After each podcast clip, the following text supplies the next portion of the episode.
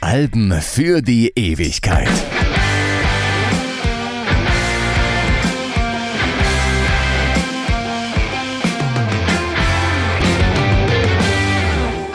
Ich bin Stefan Kleiber und diese Folge Alben für die Ewigkeit ist eine gute Gelegenheit, über etwas zu sprechen, das man in der Musik Reproduzierbarkeit nennen könnte. Taylor Swift setzt sich gerade damit auseinander. Sie nimmt ihre ersten sechs Studioalben neu auf, um sich aus den Fängen ihres alten Labels zu befreien.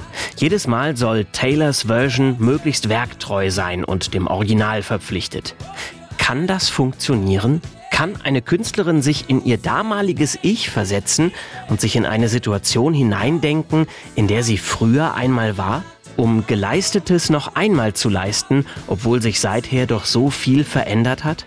Es geht im Kern darum, von welchen äußeren Umständen die Musik beeinflusst wird und wie sehr. Lässt sich das kontrollieren? Ist es möglich, solche Bedingungen künstlich herzustellen? Kann man sie abschirmen, wenn man eben nicht will, dass sie auf die Musik wirken?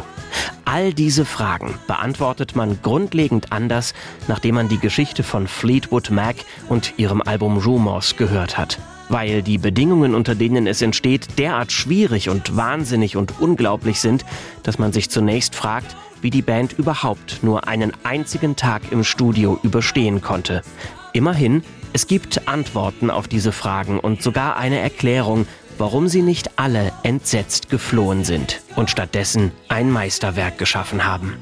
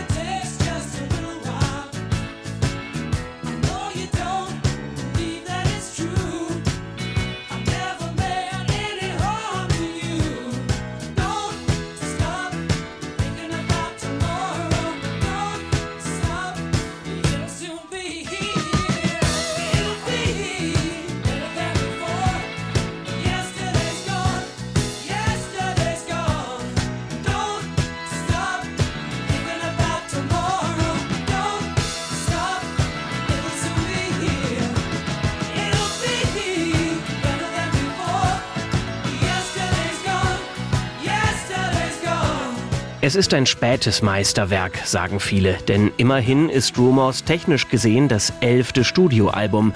Aber eigentlich reden wir bei Fleetwood Mac über zwei Bands. Als Rumors 1977 erscheint, gibt es die erste, die Blues Revival Formation aus London von und mit Peter Green schon lange nicht mehr. Neue Homebase ist Los Angeles.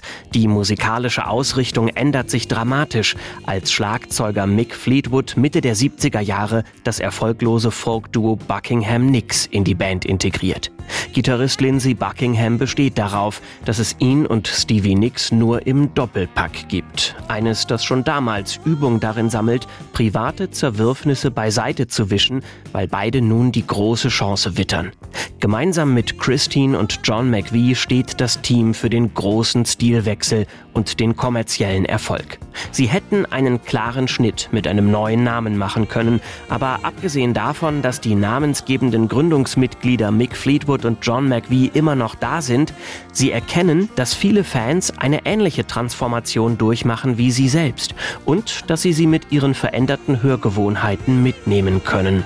Das Album Fleetwood Mac von 1975, das sogenannte Weiße Album, schafft es in den USA an die Chartspitze und bringt drei Top 20 Singles hervor. Verwirrenderweise ist es die zweite selbstbetitelte Platte nach ihrem Debüt. Doch Peter Greens Fleetwood Mac, wie sie zur Unterscheidung auch genannt wird, ist die Erfolgsgeschichte, die erst jetzt richtig Fahrt aufnimmt, in dieser Größenordnung nie vergönnt. Rumors soll der würdige Nachfolger werden und alles noch besser größer, noch perfekter, noch epischer machen. Ein hehres Ziel für eine Band, die kurz davor ist, von ihren eigenen persönlichen Differenzen zerrissen zu werden.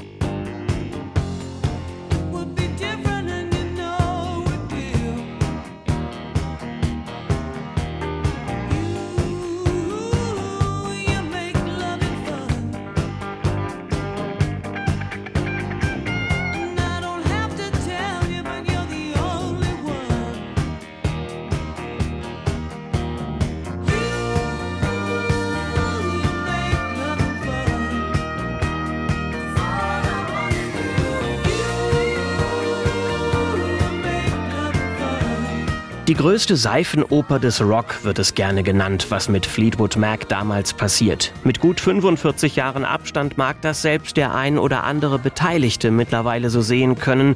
Ungerecht ist es trotzdem, denn es bagatellisiert die vollkommene Verzweiflung und die schwer vergiftete Atmosphäre im Zwischenmenschlichen, die alles damals so kompliziert macht und zeitweise natürlich auch vor den Musikern wie ein unüberwindbares Hindernis liegt. Als erstes findet Mick Fleetwood heraus, dass seine Frau Jenny Boyd ihn mit einem guten, manche sagen mit seinem besten Freund betrügt. Es ist Bob Weston, der kurz vorher in der Band noch Gitarre gespielt hat.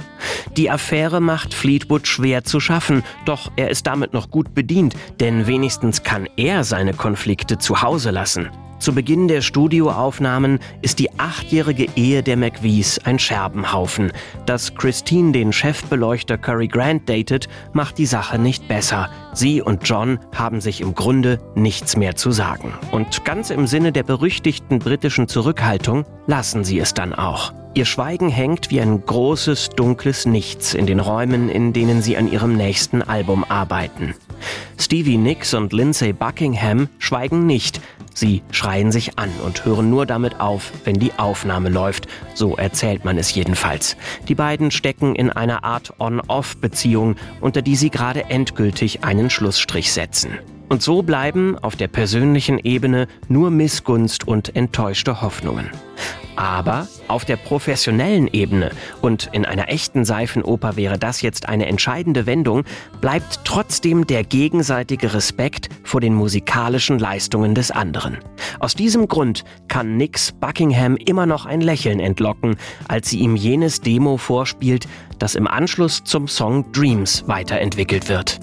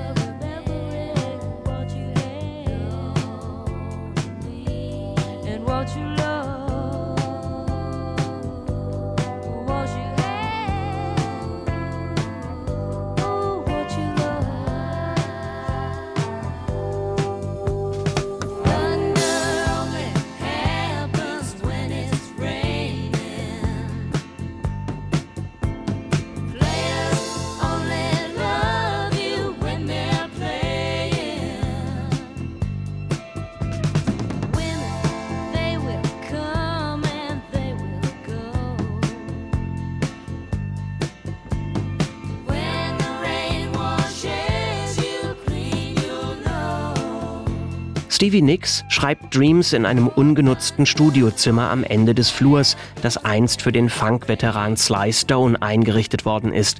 Auf dem Bett in diesem Raum verbringt sie viel Zeit, denn wie sie sind ihre Bandkollegen perfektionistisch veranlagt und wenn keine Gesangsparts aufgenommen werden müssen, wird Stevie manchmal für länger im Studio einfach nicht gebraucht. Und so bieten sich ihr viele Gelegenheiten, über ihre persönliche Situation nachzudenken. Dreams komponiert sie nach eigener Aussage innerhalb von zehn Minuten. Und es ist nur ein Beispiel dafür, wie die Reflexion über ihre zerbrochene Beziehung den Weg in einen Song findet. Tatsächlich ist das eines der offenen Geheimnisse von Rumors, dass sich in den Texten lesen lässt, wie die Bandmitglieder denken und fühlen, was die jeweils anderen betrifft. Wenn man es weiß, gewährt das Album private Einblicke, die manchen schon eine Spur zu intim sein dürften. Das ist der scheinbare Widerspruch des Künstlers, dass er einen persönlichen Albtraum in ein Werk verwandeln kann. Oder, um es mit den Worten von Albumproduzent Richard Dashett zu sagen, andere würden vielleicht mit ihren Freunden darüber reden, Fleetwood Mac kanalisieren ihre Gefühlswelt über die Musik. Das ist ein Grund, warum die Band nicht auseinanderbricht, weil die Arbeit am Album in diesem Moment scheinbar alles ist, was sie noch hat, sagt Dashett. Dass alle damit ein bisschen anders umgehen, zeigt sich an Go Your Own Way, in Stevie Nicks Augen so eine Art böser Zwilling von Dreams. Denn während Nicks in Dreams darüber singt, wie der Regen dich reinwaschen kann, teilt Lindsay Buckingham in Go Your Own Way ordentlich aus. Du kannst deinen eigenen Weg gehen. Von mir aus, das war's dann wohl. So in der Art ist es gemeint. Nicht nett, aber das entspräche auch nicht Buckinghams Naturell.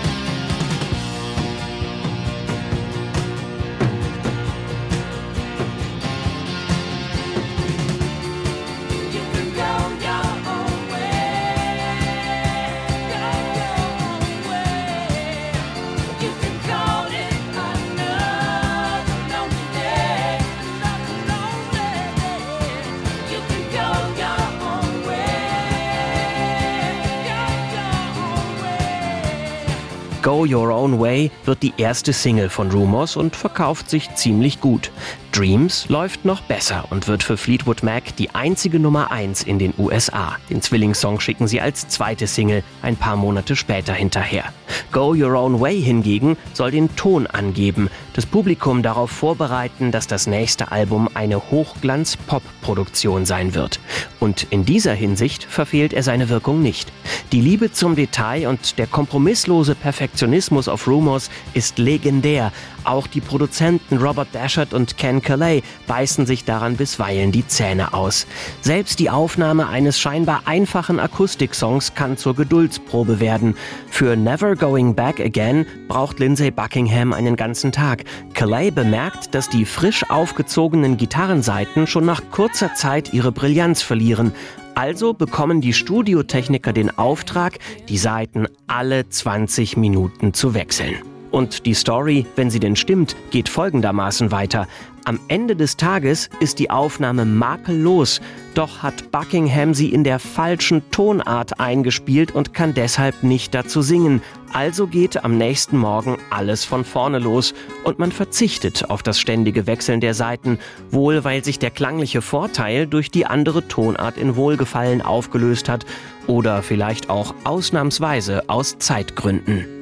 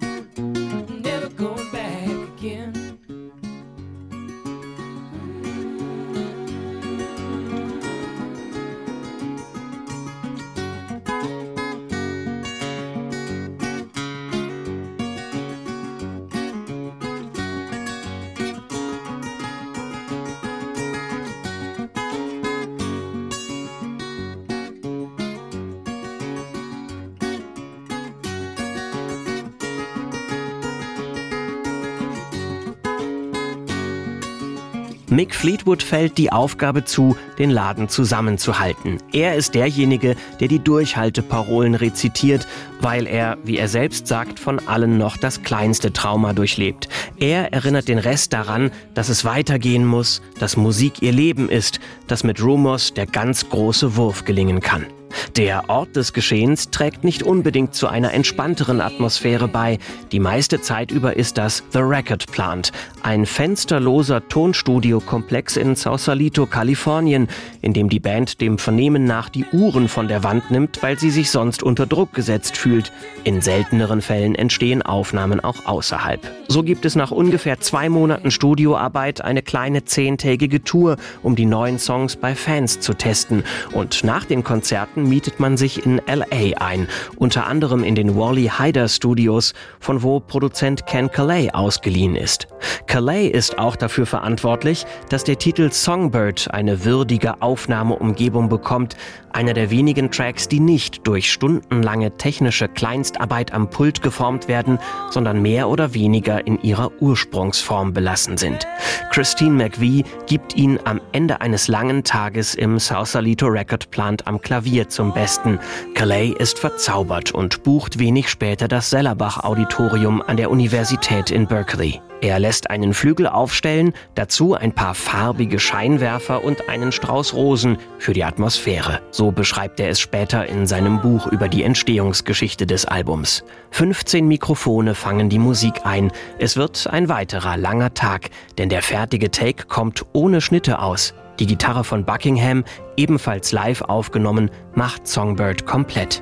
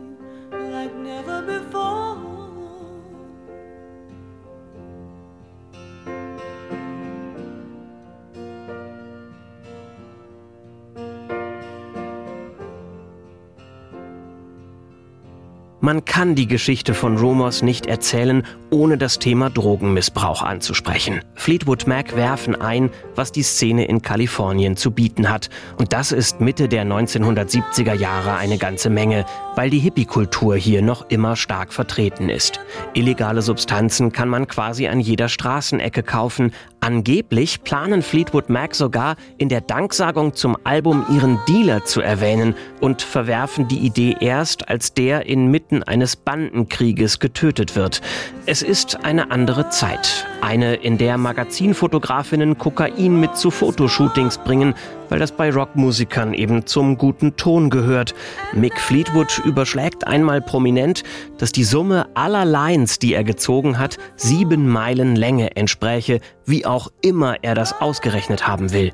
Von den Langzeitfolgen mal ganz abgesehen, glaubt die Band, dass Koks das einzige ist, das sie daran hindert, durchzudrehen mit dem sie all ihren Schmerz kurz beiseite schieben, sich auf die Musik konzentrieren, ja durchhalten kann, während sie täglich bis zur Erschöpfung an den Songs feilt.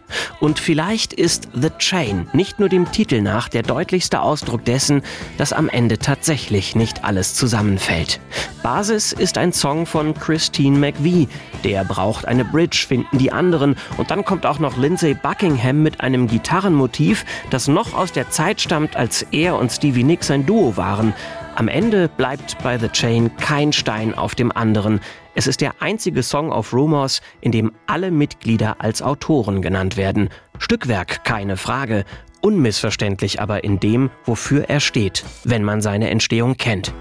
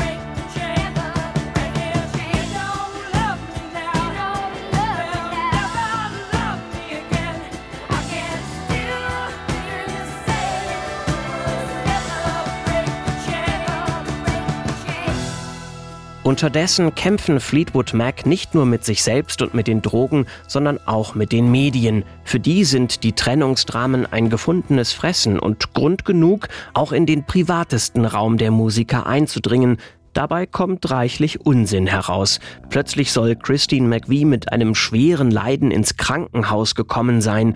Und weil Fleetwoods jüngere Tochter Lucy zusammen mit Nix und Buckingham gesehen wird, heißt es auf einmal, die beiden seien ihre wahren Eltern. Die Band macht das Beste draus. Letztlich weiß sie, dass es so kommen musste. So wie alle die Pop-Affinität des Albums jederzeit glasklar vor Augen haben, so ist ihnen ebenso klar, dass sie für die Offenheit, mit der sie ihr Inneres in die Musik legen, einen Preis zahlen. Zumindest Buckingham erinnert sich im Gespräch mit dem Rolling Stone, er habe sich nicht recht freuen können, als Rumors durch die Decke geht, weil da eine Lücke ist zwischen dem, was er musikalisch erreicht hat und dem, was die Öffentlichkeit in dem Album liest. Durch die Decke geht es dann wirklich. Innerhalb nur eines Monats steht es in 10 Millionen Plattenregalen zu Hause, überall auf der Welt. Mit bis heute über 40 Millionen Exemplaren gehört es zu den 10 meistverkauften Alben aller Zeiten. Rumors ist der Beweis, dass eine Band allen Exzessen und aller Bitterkeit zum Trotz etwas erreichen kann, das in jeder Hinsicht von Wert ist.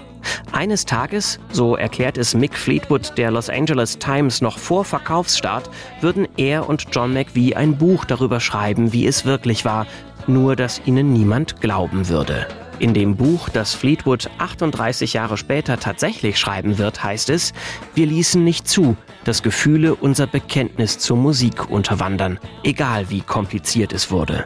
Es war schwer, doch was auch geschah, wir spielten uns durch den Schmerz.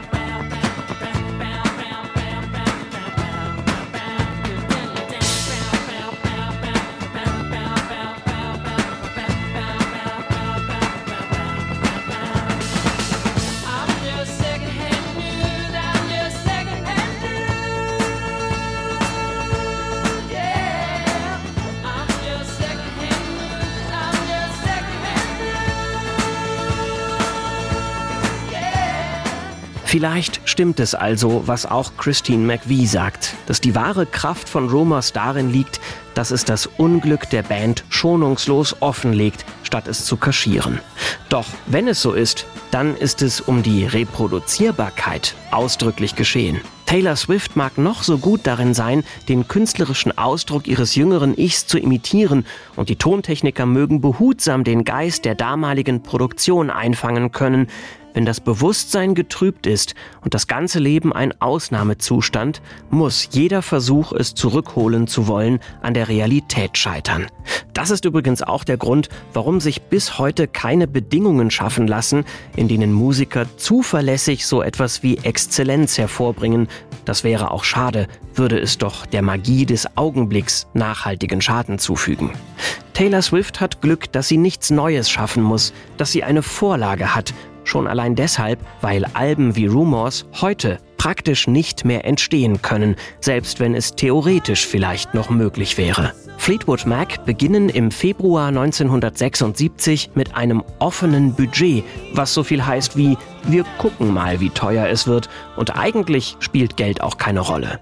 Wie Produzent Ken Calais erst kürzlich angemerkt hat, würde jede Plattenfirma das Chaos im Studio heute vielleicht zwei Wochen mitmachen und dann panisch den Stecker ziehen.